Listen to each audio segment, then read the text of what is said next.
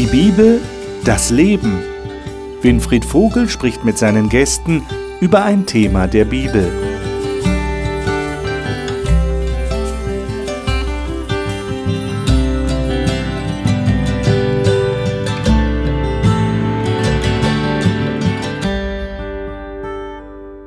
Willkommen zur Talkrunde über die Bibel hier im Studio. Wir reden schon seit einigen Wochen über das Thema meine Familie. Und wir haben da etliche Einzelthemen behandelt. Das letzte Mal, letzte Woche, war die Familie Spenger hier. Wir haben über einige Herausforderungen gesprochen, die eine Familie zu bewältigen hat. Und heute reden wir über das Thema, wieder mit der Familie Spenger, Leben mit Jesus, Familie mit Jesus. Wie, wie lebt eine Familie mit Jesus? Und ich glaube, das ist sehr wichtig, denn das kann so, so eine Floskel werden. Christen reden so davon, ich lebe mit Jesus. Aber was heißt denn das eigentlich ganz praktisch und ganz konkret? Und ich hoffe, da werden wir einiges von der Familie Spenger hören. Ich freue mich, dass die Familie wieder da ist. Und bevor wir jetzt die Bibel aufschlagen, miteinander ins Gespräch kommen, darf ich wie immer sie einzeln vorstellen. Heidi Spenger hat Bildungswissenschaften studiert und arbeitet derzeit an einer christlichen Schule. Sie sagt, ihre Eltern und ihre jüngere Schwester bedeuteten ihr viel und sie sei froh, dass sie so nette Schwiegereltern habe. Die sitzen ihr gegenüber. Und die Großeltern von Björn seien zu ihren Großeltern des Herzens geworden. Reingard Schwenger ist die Mutter dieser Familie und sagt, ihre Familie sei ihr so wichtig, dass sie hier gern Kraft, Zeit, Gebet, Gedanken und Geld investiere. Sie arbeitet in einem Seniorenheim und schreibt gern Texte. Zwei Bildbände sind von ihr schon erschienen. Björn Schwenger hat Theologie studiert, wie übrigens sein Vater auch, und ist heute Religionslehrer an einem christlichen Schulzentrum. Er ist mit Heidi verheiratet, die neben ihm sitzt. Ihre beiden Jungs sind fünf und sieben Jahre alt. Er sagt, in der Familie fühle er sich zu Hause, weil sie echte und herausfordernde Gespräche führen können und einander vertrauen. Jens Schwenger, ich habe es schon erwähnt, ist Pastor, Diplomtheologe, hat einen Master in Counseling und ist Studierendendekan an einer theologischen Hochschule. Er ist mit Reingard verheiratet und außer Björn haben sie noch einen zweiten Sohn. Es war ihm immer wichtig, sich Zeit für die Familie zu nehmen. Schön, dass ihr wieder da seid freue mich auf das Gespräch mit euch und schlage vor, wir lesen Johannes Kapitel 1. Johannes Kapitel 1 und äh, dort die Verse 40 bis 42. Das ist ja ein Kapitel, wo wir jetzt nicht unbedingt was zur Familie erwarten würden, weil da geht es ja um Jesus in Johannes 1. Aber es geht dann auch darum, wie Jesus die ersten Jünger gerufen hat, die ihn direkt begleiten sollen, so der innere Kern. Und da haben wir jetzt die Verse 40 bis 42 und äh, Björn, darf ich dich bitten, das mal zu lesen. Einer von den Zweien, die Johannes gehört hatten und Jesus nachgefolgt waren, war Andreas, der Bruder des Simon Petrus. Der findet zuerst seinen Bruder Simon und spricht zu ihm, wir haben den Messias gefunden, das heißt übersetzt der Gesalbte. Und er führte ihn zu Jesus. Als Jesus ihn sah, sprach er, Du bist Simon, der Sohn des Johannes. Du sollst Kephas heißen, das heißt übersetzt Fels. Hm. Also man sagt ja, in der Familie kennt man sich so gut, da kann man über alles reden. Das habt ihr ja auch schon, das habe ich in der Vorstellung jetzt auch zum Teil erwähnt. Also man kann sich vertrauen, man kann über alles reden. Aber manchmal habe ich den Eindruck, in der Familie ist es gar nicht so einfach, über den Glauben zu reden, vor allem wenn es unterschiedliche Positionen gibt. Der eine ist eher gläubig, der andere nicht. Äh, was würdet ihr sagen? Ist es, ist es leicht oder ist es wirklich schwer? Was ist so eure Erfahrung oder euer Eindruck? Oder eure Beobachtung, auch wenn ihr andere Leute beobachtet? Also ich finde, das ist tatsächlich beides.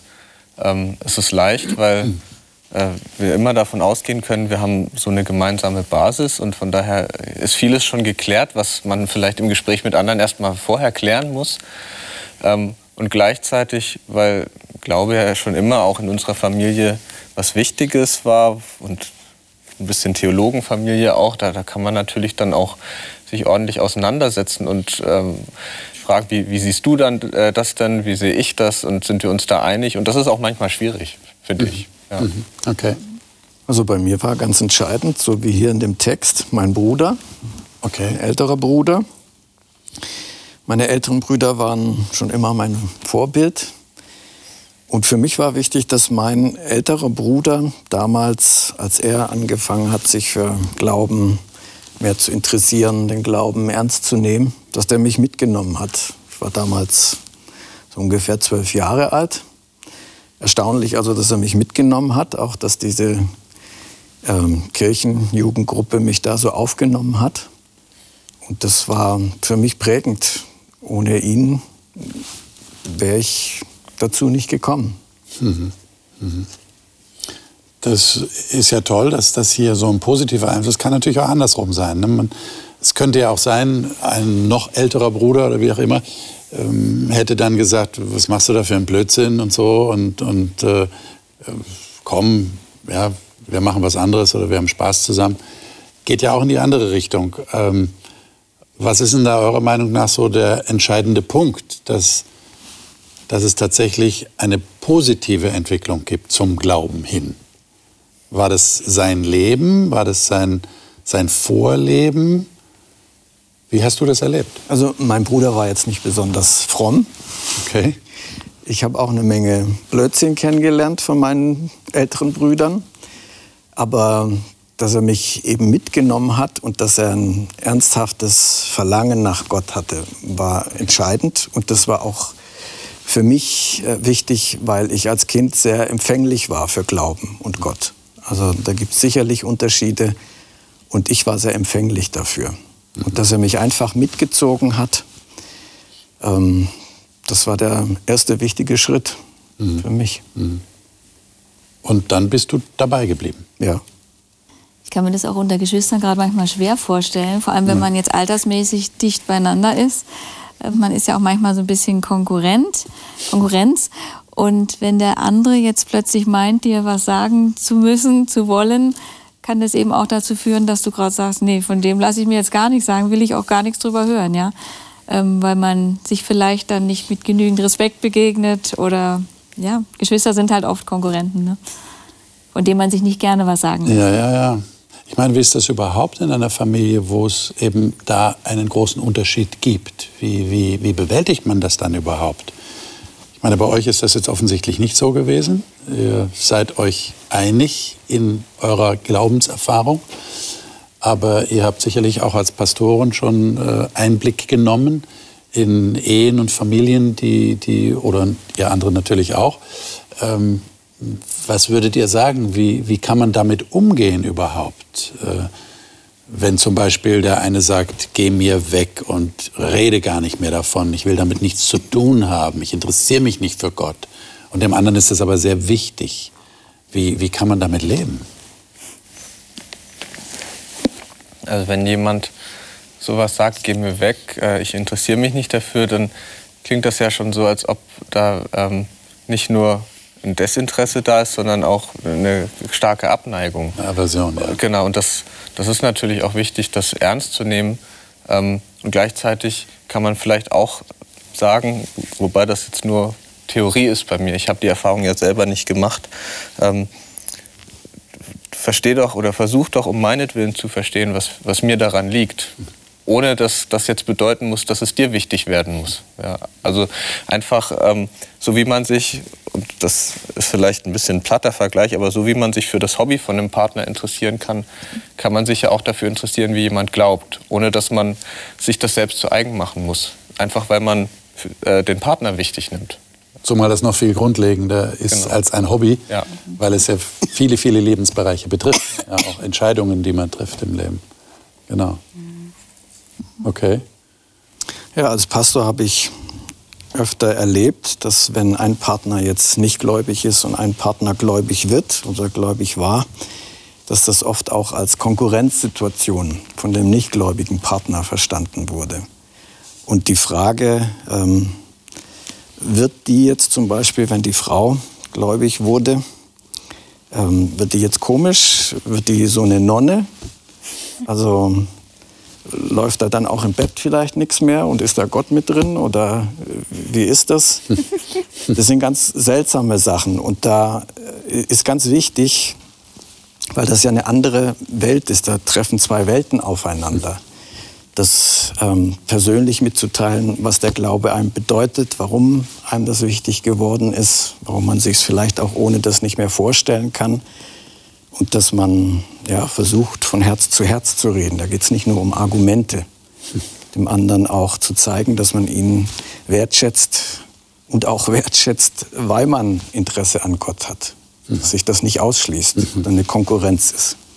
Also dass man diese Angst wegnimmt, jetzt ist da plötzlich Gott der große Konkurrent und ich ja. muss eifersüchtig auf ihn sein und ich verliere meine Frau oder meinen Mann dadurch. Okay. Mhm. Hm. Aber leicht ist es scheinbar nicht, damit wirklich angemessen umzugehen. Denn äh, ich meine, man möchte den anderen vielleicht gerne überzeugen, aber was mache ich, wenn das nicht gelingt? Ja, es ist so was Existenzielles. Ne? Also ja. ich glaube, es ist ja eigentlich die, die Liebe zum Partner, die diesen Wunsch ja verstärkt. Also wenn man gläubig ist und daran glaubt, dass, ähm, dass, dass Jesus da eine, ähm, ja, eine wunderbare Zukunft für einen bereithält und man sich vorstellt, dass vielleicht eines Tages nicht mit demjenigen, den man liebt, mit dem, mit dem einen Menschen, den man so über alles liebt, teilen zu können. Ich glaube, es ist schon, schon schwer. Mhm. Aber vielleicht muss man da auch so eine Art Vertrauen mitbringen. Äh, vor kurzem hat jemand gesagt, ähm, ich setze auf das Leben. Also es ist ja eine, eine, ein, eine lange Zeit, das Leben. Und was alles noch passiert, ähm, wer weiß es schon. Ja? Und dass man da so ein Vertrauen hat und, ähm, und den Menschen, also den Partner nicht, äh, nicht nur als Projekt dann zu betrachten, sondern den Menschen in ihm wirklich sieht und sagt, ich liebe dich, egal, also bedingungslos. Ja? Und mhm. wenn das bedeutet, ähm, dass wir unser Leben verbringen auf zwei parallelen Wegen, sage ich jetzt einfach mal, dann tue ich das. Also es ist bestimmt nicht der einfachste Weg, aber also ich würde mir das wünschen, wenn ich jetzt der nicht gläubige Partner wäre, dann würde ich mir das wünschen, dass mein Partner mich ja, weiterhin so liebevoll und wertschätzend behandelt. Mhm. Ich meine, was würdet ihr denn grundsätzlich sagen, wie, worauf müsste sich denn ein, sagen wir jetzt mal, nichtgläubiger Partner einstellen, äh, wenn wir schon reden über Familie mit Jesus? Wie, wie sieht denn das aus, Familie mit Jesus? Wie kann sich das jemand vorstellen, der jetzt keinen großen Bezug dazu hat? Was würdet ihr sagen? Wie sieht das praktisch aus? Ihr habt gesagt, es ist existenziell. Was heißt denn das jetzt? Also für mich bedeutet es erstmal, dass das, was meine persönliche Beziehung zu Jesus Christus ausmacht, dass er für mich gestorben ist, dass er mich befreit hat, dass er mich erlöst hat. Dieses ganze neue Lebensgefühl, das dadurch entsteht, ähm, dadurch, dass das für mich bedeutsam ist, ähm, dass das auch in der Familie spürbar ist. Also die, die Wirklichkeit, die, die meine religiöse Heimat meinem Leben gibt, die muss irgendwie auch in der Familie erfahrbar sein. Und, und das dann auch ganz konkret, dass, dass eben das in der Art und Weise, wie ich rede, wie ich fühle, wie ich ähm, Dinge sehe und wie ich handle, dass, dass diese, ja, dieses Angebundensein an die Wirklichkeit, die Jesus Christus geschaffen hat, dass, dass die spürbar ist, dass sie konkret wird. Mhm. Okay. Ich finde es auch wichtig, dass man also Kindern oder einem Partner deutlich macht, dass eben Leben mit Jesus nicht einfach ein Programm ist, was man zu bestimmten Tageszeichen jetzt abspult, indem man sich trifft, Andacht macht oder was auch immer oder zum Gottesdienst geht, sondern dass also Jesus tatsächlich gegenwärtig ist als Person, so wie Familienmitglieder da sind. Und dass man eben auch ganz ungezwungen Jesus erwähnen kann, über ihn reden kann. Oder dass man ungezwungen sagt, Mensch, wir kommen hier nicht weiter, lass uns zusammen beten. Aber jetzt ohne dieses verkrampfte so jetzt, ne? ach, jetzt ist es 8 Uhr und jetzt wird gebetet und jetzt wird Andacht gemacht, sondern dass Jesus quasi schon eine Wirklichkeit ist in unserem Alltag ja, und uns begleitet und dass wir uns auch dieser Gegenwart bewusst sind und auch jemand, an den ich mich jederzeit wenden kann, ob das jetzt laut oder leise ist, ja, in meinen Gedanken, aber mhm. dass ich weiß, da ist jemand. Mhm. Mhm. Und mit dem man auch rechnet. Also wo mhm. damit rechnen, dass, dass das tatsächlich eine Auswirkung hat im, im, im Leben. Mhm. Ja. Ich glaube auch, dass christliche Familienleben besteht aus vielen Harmlosigkeiten und Kleinigkeiten. Also, dass wenn man merkt, man hat ein Problem, dass man zusammen betet, da echt ist. Und das kann einfach auch mal bedeuten, eben zu sagen, tut mir leid, ich habe Mist gebaut oder das war nicht recht, was ich, wie ich mit dir umgegangen bin, was ja ganz entscheidend ist, ja, dass man sich auch entschuldigen kann. Oder auch nur ein Lob aussprechen kann. Ich, ich weiß noch von einem Kollegen, der mir sagte, bei dir hat es geklappt, deine Jungs und so, alles gut, sind gläubig. Und äh, ich habe ihn gefragt, weil er sagte, dass seine Kinder das nicht so gut klappt. Hast du schon mal gelobt oder ihnen einfach gesagt, ich bin stolz auf dich? Mag ja nicht alles immer bestens hm. laufen, aber einfach auch diese Wertschätzung auszudrücken, von der wir als Christen glauben, dass Gott sie uns gibt, weil er uns liebt, ist, ich sage jetzt mal, eine Harmlosigkeit, eine Kleinigkeit vielleicht, aber die eine große Wirkung haben kann. Mhm. Mhm. Hm. Interessant. Ich meine, du sprichst da etwas an, was sehr schmerzhaft für Eltern ist, wenn die eigenen Kinder, die man so sehr liebt, nicht diesen Weg gehen, den man als sehr wertvoll empfindet für sich und von dem man nicht mehr abrücken will. Äh, was macht man da? Habt ihr da irgendwie einen guten Tipp, wie man sich da verhält, wenn jetzt also die Rebellion, ja, sage ich jetzt mal, im Teenageralter äh, nicht irgendwann aufhört, sondern in eine tatsächliche Ablehnung mündet gegen Glaube, gegen Jesus. Weil man sagt, ich will das nicht mehr und ich will jetzt ein anderes Leben leben. Ist ja die Entscheidung jedes Einzelnen. Auch von Kindern, die erwachsen werden, ist doch ganz klar. Aber was, wie, wie geht man damit um? Also ich kann mich gut erinnern, dass ich an eine Grenze kam beim Björn. Das kann er vielleicht selber erklären. Äh, wo ich verzweifelt war, weil ich den Eindruck habe, ich kann ihn nicht erreichen okay. durch das, was ich sage. Mhm. Und ich habe versucht, meiner Verzweiflung oder meiner Unfähigkeit äh, ihm gegenüber irgendwie Ausdruck zu verleihen. Aber vielleicht wäre es auch gut, wenn du da erklärst, wie du das empfunden hast. Ich weiß das auch gar nicht mehr so genau. ähm, was ich noch weiß, ist, dass ich gemerkt habe, dass, dass du an, an eine Grenze gekommen bist. Und ähm, das zu sehen ähm, und zu sehen, wie, wie ernst es dir war, wie wichtig es dir war, das, das hat auf jeden Fall Eindruck hinterlassen. Auch wenn ich jetzt gar nicht mehr so genau die, die konkreten Hintergründe weiß. Ähm, ja, so dass sich das schon, schon so eingebrannt hat, auch in mein, äh, mein Gedächtnis. Und von daher sicher auch für mich nochmal ein Anlass war, zu hinterfragen, äh, wie ist das denn bei mir? Und ähm, also das, es war nicht, es war keine kleine Entscheidung dann, dadurch auch, dass ich gemerkt habe, das ist so wichtig. Ähm, und die man mal so beiläufig entscheidet oder nicht, ähm, sondern es, es, hat Bedeutung, das habe ich ganz klar gespürt. Und ähm, von daher habe ich es nicht auf die leichte Schulter genommen. Das, das, das kann ich auf jeden Fall sagen. Also es war ganz klar, das ist wichtig, sich dieser Frage zu stellen. Was ich bei euch beiden jetzt raushöre, ist, dass es auch etwas ganzheitliches war offensichtlich und ist.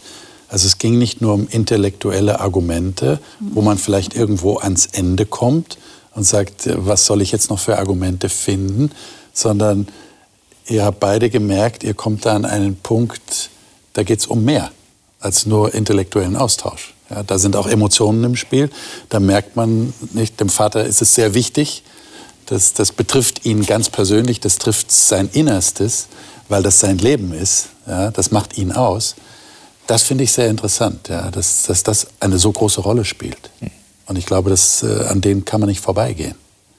Und vielleicht ist es wichtiger, dass das zu spüren ist, als alle intellektuelle Diskussion, die man führt. Mhm. Stimmt. Oder? Denn ich meine, man kann ja Gott in dem Sinne nicht beweisen. Ja, das ist der ist Punkt. Ja genau. eine Beziehung, die man hat. Und genau. die kann man, darüber kann man sprechen, aber die kann man einem anderen auch nicht geben oder so oder eben mit Argumenten kommen, sondern das ja. ist etwas, was man einfach selber erlebt haben muss. Ne? Ja. Und, aber wenn man sieht, dass ein anderer diese Erfahrung gemacht hat und Gott kennengelernt hat, dann ja, ich glaube schon, dass das attraktiv ist, dass man sich damit auseinandersetzt und nicht nur Schlagabtausch. Ja. Wer hat denn jetzt recht? Ne? Ja, ja genau, genau. Darum geht es ja auch gar nicht, wer recht hat in diesem Ganzen. Nee. Es geht, ja. ja. Und trotzdem finde ich es dann auch ganz wichtig, auch mit einer gewissen Rationalität zumindest nachvollziehbar oder plausibel zu machen. Ähm, was, was macht denn mein Glauben aus? Und vieles, was, sag ich mal, Leute am Glauben stört, kann ich auch gut nachvollziehen. Ja, wenn sie sagen, ja, was, was da in den Kirchen zum Teil passiert und so, das, ähm, das stört mich. Das, wie, wie kannst du da glauben? Und das, das sage ich ja immer auch, das, das geht mir ganz genauso. Vieles, was da passiert, das finde ich auch nicht gut. Und trotzdem glaube ich. Und was bedeutet das denn? Ähm, das bedeutet für mich zumindest, dass ich das eine mit dem anderen nicht in einen Topf schmeiße, sondern da auch unterscheiden kann und ähm, in einer sehr, sehr reifen Weise über Glauben nachzudenken und auch äh, argumentieren zu können, das halte ich dann auch für wichtig. Aber nicht ohne das andere. Ja. Sicher nicht. Ja, ja. Wie ist denn die Wirkung von Familien nach außen? Also Familien, die mit Jesus leben. Da gibt es einen äh, sehr wichtigen Text. Äh, Jesus hat eine Rede gehalten, als es darum ging, wie es denn sein wird, ähm, wenn das Ende der Welt kommt. Und da hat er Geschichten erzählt. Matthäus 25 ist äh, das Kapitel, wo er drei Geschichten erzählt hat. Die erste Geschichte ist diese berühmte Geschichte von den zehn Frauen, die einschlafen und fünf davon haben genug Öl und die anderen haben kein Öl. Und es geht jetzt hier um die dritte Geschichte, sehr berühmte Geschichte, die er erzählt hat. Und ich denke, die sollten wir mal lesen, zumindest den entscheidenden Teil sollten wir lesen. Ähm, und zwar die Verse 31 bis 46 wäre der ganze Abschnitt. Ich schlage vor, wir lesen mal die Verse 31 bis 40. Ich denke, diesen Abschnitt sollten wir mal lesen, damit wir das mal im Ohr haben, worum es hier geht. Wer von euch mag das mal lesen? Reingard, darf ich dich bitten, das zu lesen? 31 bis 40. Wenn aber der Menschensohn kommen wird in seiner Herrlichkeit und alle Engel mit ihm, dann wird er sitzen auf dem Thron seiner Herrlichkeit und alle Völker werden vor ihm versammelt werden. Und er wird sie voneinander scheiden, wie ein Hirt die Schafe von den Böcken scheidet. Und wird die Schafe zu seiner Rechten stellen und die Böcke zur Linken. Da wird dann der König sagen zu denen zu seiner Rechten, Kommt her, ihr Gesegneten meines Vaters, ererbt das Reich, das euch bereitet ist von Anbeginn der Welt. Denn ich bin hungrig gewesen, und ihr habt mir zu essen gegeben. Ich bin durstig gewesen, und ihr habt mir zu trinken gegeben. Ich bin ein Fremder gewesen, und ihr habt mich aufgenommen. Ich bin nackt gewesen, und ihr habt mich gekleidet. Ich bin krank gewesen, und ihr habt mich besucht. Ich bin im Gefängnis gewesen und ihr seid zu mir gekommen. Dann werden ihm die Gerechten antworten und sagen, Herr, wann haben wir dich hungrig gesehen und haben dir zu essen gegeben oder durstig und haben dir zu trinken gegeben? Wann haben wir dich als Fremden gesehen und haben dich aufgenommen oder nackt und haben dich gekleidet? Wann haben wir dich krank oder im Gefängnis gesehen und sind zu dir gekommen? Und der König wird antworten und zu ihnen sagen, Wahrlich, ich sage euch, was ihr getan habt, einem von diesen meinen geringsten Brüdern, das habt ihr mir getan. Hm. Also wie gesagt, eine berühmte Rede, die Jesus gehalten hat, auch dieses Wort, was du gerade am Schluss gelesen hast, was ihr getan habt, einem von diesen meinen geringsten Brüdern, das habt ihr mir getan. Ähm, warum ist das Jesus so wichtig? Und wenn wir das jetzt auf Familie beziehen, wie können wir als Familie oder wie könnt ihr als Familie, wie, wie macht ihr das als Familie, auch diese Liebe nach außen zu tragen, anderen Menschen zu helfen? Ganz praktisch. Also ein kleines Beispiel vielleicht ist, ähm, soweit ich mich erinnern kann, so in meiner Kindheit, Jugendzeit, da war das nie ein Problem, wenn ich Leute mitgebracht habe nach Hause. Also das war ich habe da eine Offenheit erlebt von meinen Eltern und das fand ich selber gut und ich glaube, das hat auch äh, meinen Freunden, die ich mitgebracht habe, gefallen, dass, dass man da kommen konnte und dass das in Ordnung war. Mhm. Also nicht so abgeschottet, genau, ja. wir sind Familie und da darf keiner rein. Mhm. Ja. Also eine offene, Gastfreundschaft pflegen. Mhm. Okay. Ich kenne Familie, die, unsere Nachbarn, die ähm, haben da mal was ganz Tolles gemacht ähm, und auch die ganze Kirchengemeinde eingeladen, das mitzumachen. Und zwar haben sie erzählt, dass einmal, ich glaube Weihnachten war das mal, dass dann die Kinder gesagt haben, also die haben sich nicht so sehr über die Geschenke gefreut und haben gemeint, oh, was ist das denn? Und dann ähm, haben die Eltern gesagt, gut, dann ähm, schenken wir das jetzt weiter. Dann sind sie ins Krankenhaus gegangen in äh, Darmstadt und haben es in der Kinderklinik verschenkt und dieses ähm, anderen was Gutes tun und so ein Herz für andere haben und so, so ein Mitgefühl für andere zu entwickeln. Also ich finde, das ist ähm, was ganz Tolles und ist auch gar nicht so einfach zu vermitteln. Also wie schafft man das, ähm, den Kindern das mitzugeben, andere so im Blick zu haben, nicht immer nur sich selbst, ja? Also nicht immer nur sich um sich selbst kreisen. Das ist, das finde ich, ist so, so, so, eine Herausforderung auch heutzutage. Dieses ähm, jeder hat seine eigenen Probleme, jeder hat sein eigenes Leben, muss sein Leben irgendwie bewältigen, alles auf die Reihe bekommen, man ist in diesem Hamsterrad drin und dann aber den Blick für den anderen zu haben. Also ich finde das eine ganz schöne Herausforderung und ja, hat man dafür die Zeit, äh, Kapazität, mhm. ich weiß nicht. Jetzt haben ja die Christen das nicht alleine gepachtet, oder? Also wir können ja nicht sagen, nur die Christen machen das, nur die Christen kümmern sich um ihren Nächsten. Das machen ja andere auch. Äh, gibt es da irgendwie einen Unterschied? Oder wir sagen, nee, die Christen machen das, die anderen machen das auch. ist ja wunderbar. Äh, wir helfen einander. Ja? Menschen helfen Menschen. Mhm. Ähm, ist da ein Unterschied? Ist der Unterschied, weil Jesus es gesagt hat? Oder wo besteht der Unterschied? Ich würde einen Unterschied sehen. Das gibt jetzt der Text nicht unbedingt als Antwort, aber mhm. ähm, für mich ist der Unterschied, dass es von etwas anderem herrührt. Also wenn ich mich als Christ verstehe und ich erlebe, dass Jesus mein Leben neu macht, dann entsteht da natürlich auch ein Wunsch, dass, dass das nach außen dringt, dass andere das auch erfahren durch mich. Und von daher ähm, kann ich das sehr schätzen, wenn andere anderen Gutes tun. Und gleichzeitig ist es trotzdem nicht unbedingt die, die gleiche Motivation, die dahinter steckt. Das würde ich so als einen Unterschied zumindest sehen. Okay. Aha. Vielleicht ist es auch nachhaltiger, ich will es mal wagen sozusagen. Also ich, so wie, wie ähm, war das Petrus, der gesagt hat, ähm, Silber und Gold habe ich nicht, aber was ich habe, gebe ich dir. Also dieses, es ist mehr als nur Essen oder Kleidung oder ähm, zu helfen bei was auch immer, aber dieses, die Perspektive und ähm, dieses darüber hinaus, also dieses Tor öffnen zu einer anderen Welt vielleicht. Ähm, ich glaube, das das, das können wir weitergeben. Das ist was, was, was wir weiter verschenken können. Und was würdest du jetzt sagen, wenn jemand einwendet, ah, du willst also nur helfen, weil du den anderen als zum Christen machen willst? Na, so ist es nicht gemeint. Aber ich, ich, würde, ich würde tatsächlich dazu stehen und sagen, ich würde jedem wünschen, Gott zu finden. Ich würde es jedem wünschen. Und ich würde jedem wünschen, ähm, Gott als den persönlichen Gott kennenzulernen und zu erfahren, was er für uns bereithält und was so seine Pläne sind für uns. Und also das ist etwas, was ich gern mit allen teilen möchte. Wir können sowieso niemanden zum Christen machen. Muss jeder selber entscheiden, aber wir können ein Zeugnis geben. Aber natürlich kommt es auch auf die Motivation an. Mhm. Also was für eine ja, Motivation sicher. habe ich? Ich möchte gerne das teilen, was ich als positiv erlebe. Mhm. Genau. Mhm. Ja.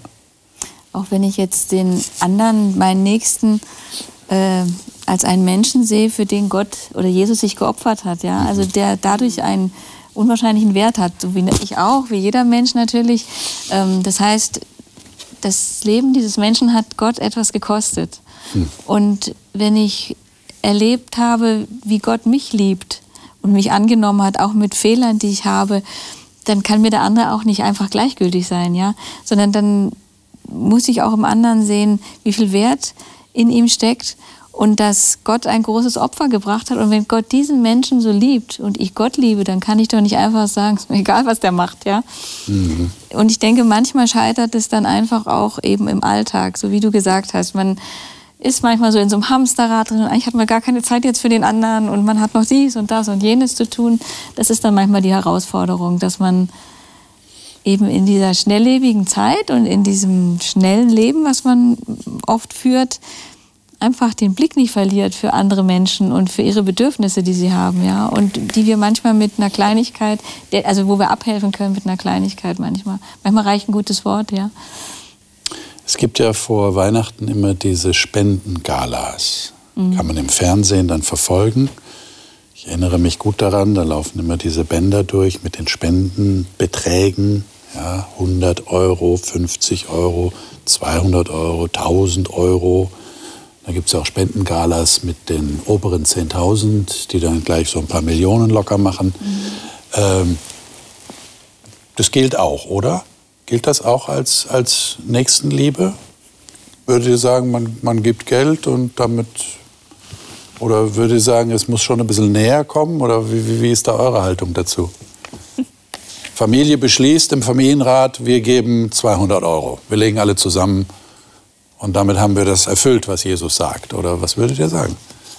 Also ich würde sagen, es ist besser als nichts. Es ist besser als nichts, okay, gut. Aber äh, ich denke nicht, dass das jetzt in erster Linie mit dem Text gemeint ist, ja, okay. sondern eigentlich, dass wir dem anderen nahe kommen als Person hm. und nicht irgendwo mal Geld hingeben, um unser Gewissen zu beruhigen. Das ist ja, also zumindest wenn man ein bisschen Geld hat, relativ einfach. Mhm. Aber sich mit Menschen auseinanderzusetzen und ihnen beizustehen, ihnen zu helfen, sie ein Stück weit vielleicht zu begleiten, das kostet halt Kraft und Zeit und Energie und sind, ist auch manchmal herausfordernd, weil der andere vielleicht auch nicht immer so einfach ist. Ja, ich glaube, das ist eher damit gemeint als die Tausender, die man mal locker macht. Okay.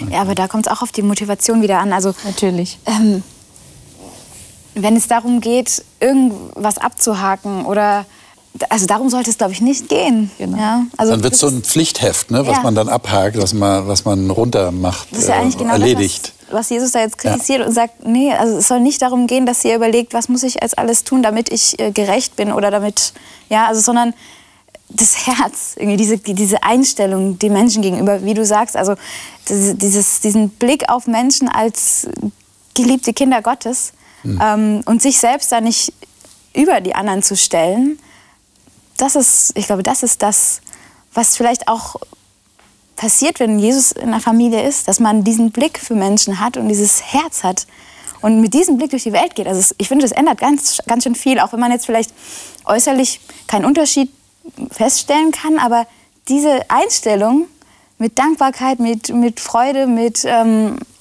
ja, mit Mitgefühl durchs Leben zu gehen, ich glaube, das kann schon die Welt verändern, im Kleinen. Mhm. Ja. Ich meine, manche fahren dann auf ein Seenotrettungsschiff ins Mittelmeer und machen da Dienst, aber das kann nicht jeder von uns. Aber du sagst, mit einem offenen Blick durch die Welt gehen. Das heißt dann Menschen sehen, die in Not sind. Mhm. Aber wie macht ihr das? Ich meine, du hast schon erwähnt, wir sind alle sehr beschäftigt, schnelllebige Zeit, wir haben alle zu tun. Wie, wie sehen wir dann tatsächlich Menschen und, und wie ergreifen wir die Initiative, ihnen tatsächlich zu helfen? Also ich meine, es ist ja auch klar, dass jetzt kein Einzelner von uns die Welt retten kann. Und ich kann auch hm. nicht allen Menschen helfen, das nee. geht nicht, ja. Genau. Aber was ich halt auch so faszinierend finde jetzt in diesem Text, das scheint ja diesen Menschen, die geholfen haben, wirklich in Fleisch und Blut übergegangen zu sein. Denn sie wussten gar nichts davon, dass sie anderen Gutes getan haben. Oder in dem, also dann mit mhm. ihnen halt Jesus. Ne? Richtig, ja. Sondern das ist einfach zu ihrer Natur geworden.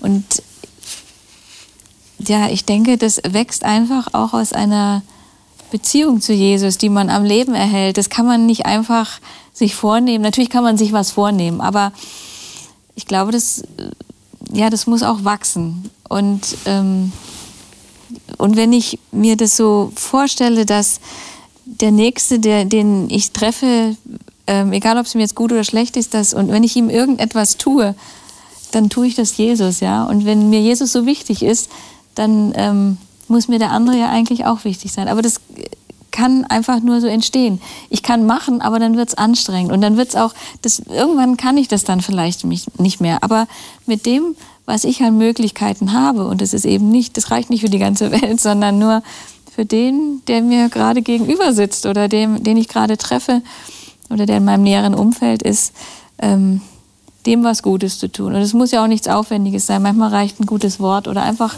ein ernst gemeintes, wie geht's dir denn? Nicht nur einfach, wie geht's, sondern wirklich wissen wollen, wie es dem anderen geht. Und ja.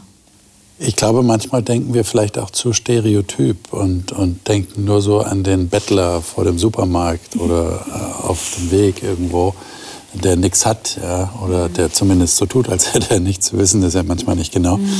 Äh, und dabei geht es einfach um die Menschen um uns herum, denen wir begegnen, jeden Tag. Und die vielleicht auch eine größere innere Not haben, die vielleicht nicht immer so nach außen sichtbar ist. Mhm. Ja, und sich dann auf Menschen einzulassen, das ist, glaube ich, eine große Herausforderung. Das ist nicht einfach. Okay. Es gibt ja, wir haben noch zwei Texte hier, die ich gerne mit euch zumindest anschauen würde, kurz, äh, in der Kürze der Zeit, die wir noch haben.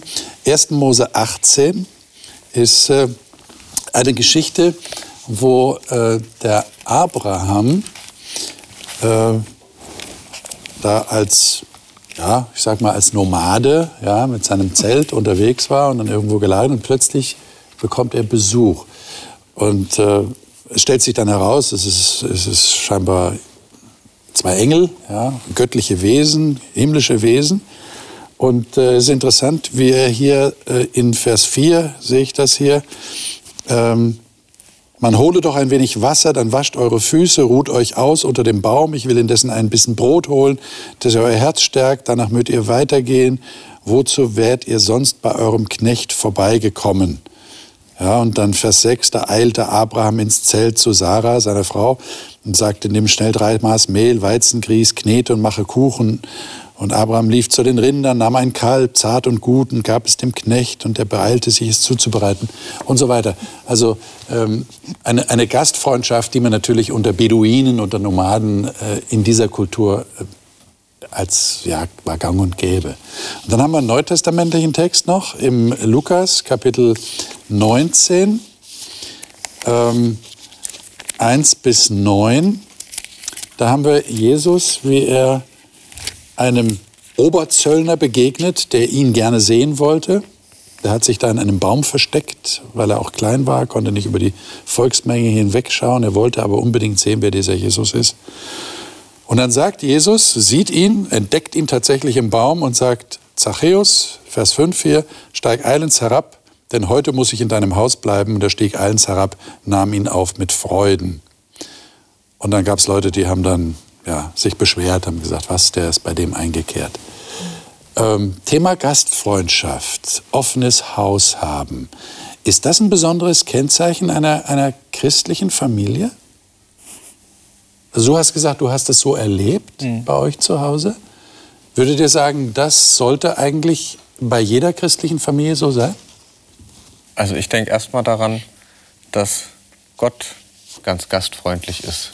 Und okay. von daher wie das im Konkreten aussieht, das, ähm, das, das kann sicher sehr unterschiedlich sein. Aber ein Mensch, der von Gott erfüllt ist, den wird Gottes Gastfreundschaft auch erfüllen, so würde ich das sagen. Und der lässt das auch andere spüren. Also so stelle ich mir das vor. Ich kann mir das gar nicht anders vorstellen, als dass das irgendwie zusammenhängt. Ja.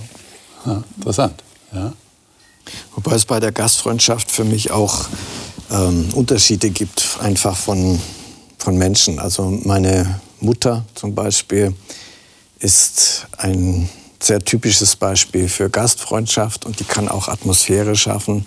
Wer da nach Hause kam zu uns, der hat sich sofort angenommen, wie zu Hause gefühlt. Da bin ich eher jetzt nicht so, obwohl ich offen gegenüber Menschen schon sein kann. Aber das ist auch eine Temperamentssache. Ja? Und, ähm, aber diese wohlwollende, offene Haltung gegenüber Menschen. Ich denke, das ist das, was uns als Christen kennzeichnen sollte. Auch wenn es da in den Ausprägungen ganz sicherlich Unterschiede gibt. Ja, klar. Also man kann es nicht jedem überstülpen und sagen, das ist jetzt ein Programm, das musst du durchziehen, sondern es muss ja auch von innen herkommen. Ja, es muss ja freiwillig geschehen. Äh, muss eine Haltung sein, eine Lebenshaltung. Überhaupt Menschen gegenüber. Ja. Aber ich finde es auf jeden Fall eine ganz tolle Gelegenheit, Menschen zu zeigen, dass sie wichtig sind, wenn man sie einlädt und dann, dann wirklich Zeit hat, ihnen auch zuzuhören. Also ich glaube, das ist... Ähm, also ich ähm, habe einen guten Freund, der sagte einmal, ähm, der geht jetzt immer in den Gottesdienst und nimmt er sich jemanden zur Seite und fragt ihn nach seinem Leben so. Also die Lebensgeschichten hört er sich an von den Menschen und das finde ich ganz, ganz toll. Also diese, dieses Interesse an Leuten und an Menschen, ja. ähm, die man noch nicht kennt. Ähm, und die dann nach Hause einzuladen, mit ihnen zu essen, das ist was ganz Nahes, was ganz, ähm, ja, ähm, Wertschätzendes. Das finde ich, also ich werde auch sehr gern eingeladen. Ich finde, es ist einfach so schön, Leute kennenzulernen und ähm, man wenn man mal mit Leuten zusammen gegessen hat und zu Hause war, dann, wenn man sich wieder sieht, das ist irgendwie anders. Also dann kennt man sich eher. Ne? Also eine andere Beziehung ja, zu diesem finde das schön. Ja. Ja, genau. Mhm. genau. Ja, ich glaube, das ist ein ganz wichtiger Punkt, diese, diese Offenheit zu zeigen. Also nicht nur sich zu freuen im inneren Zirkel der Familie, wir sind alle gut zusammen und wir fühlen uns wohl, sondern die Idee, die, die Jesus und die Bibel offensichtlich hat, ist, das auch nach außen sichtbar zu machen und andere davon einen Vorteil haben zu lassen. Mhm. Ich glaube, das ist der entscheidende Punkt. Mhm. Gastfreundschaft. Ein, ein, ja, ein, ein, eine Zutat der Offenheit, die eigentlich unter Menschen sein sollte. Eine Herausforderung für jeden von uns. Liebe Zuschauer, vielleicht auch eine Herausforderung für Sie, ich weiß es nicht ähm, gastfrei zu sein, mit anderen Menschen das, was man selber als positiv im Leben hat, zu teilen, sie Anteil haben zu lassen und das in aller Freiheit und Offenheit zu tun. Und wir haben natürlich auch heute überlegt in dieser Gesprächsrunde, was heißt es eigentlich, mit Jesus zu leben? Da haben wir festgestellt, ähm, das ist eine eine, eine besondere Sicht des Lebens. Und das bedeutet auch eine Zukunft zu haben, eine Hoffnung auf die Zukunft zu haben, zuversichtlich in die Zukunft zu blicken, weil eben die Bibel auch ein Leben nach diesem Leben versprochen hat. Und das gibt natürlich eine ganz andere Lebensqualität. Und das miteinander zu teilen, ich glaube, das ist eine wichtige Aufgabe. Und dann auch wirklich für andere da sein, ihnen helfen und einen Blick für sie entwickeln, haben wir gehört. Mit offenen Augen durch die Welt gehen. Ich wünsche Ihnen, wir wünschen Ihnen gemeinsam, die Familie Schwenger wünscht Ihnen, dass Sie das auch erleben und dass Sie das in Ihrem Leben umsetzen. Und vielleicht haben Sie jemand, mit dem Sie das gemeinsam praktizieren können. Das wäre natürlich besonders schön. Wir sind noch nicht ganz fertig mit dem Thema meine Familie. Wir werden nächste Woche darüber reden, wie geht das eigentlich mit unterschiedlichen Generationen? Wie ist das Verhältnis von alt und jung? Das ist ja auch ein wichtiges Thema und das geht manchmal nicht ohne Konflikte ab. Und das nächste Mal, nächste Woche, werde ich hier die Gäste wieder da haben, die in einer vorigen Sendung über Verluste geredet haben, die davon erzählt haben, wie sie Verluste, auch Verluste von lieben Menschen in ihrem Leben ganz persönlich erlebt haben. Und ich glaube, dass diese Leute, die ich da als Gäste hier in der Sendung haben werde, genug Lebenserfahrung haben, um auch darüber zu reden, auch aus ihrer eigenen Erfahrung, wie das ist, wie unterschiedliche Generationen miteinander leben können. Ich hoffe, Sie sind dann wieder dabei. Nächste Woche schließen wir dann dieses Thema ab und ich freue mich, wenn Sie etwas davon haben und davon profitieren können. Ich danke Ihnen, dass Sie Interesse an dieser Sendung hatten, wünsche Ihnen alles Gute.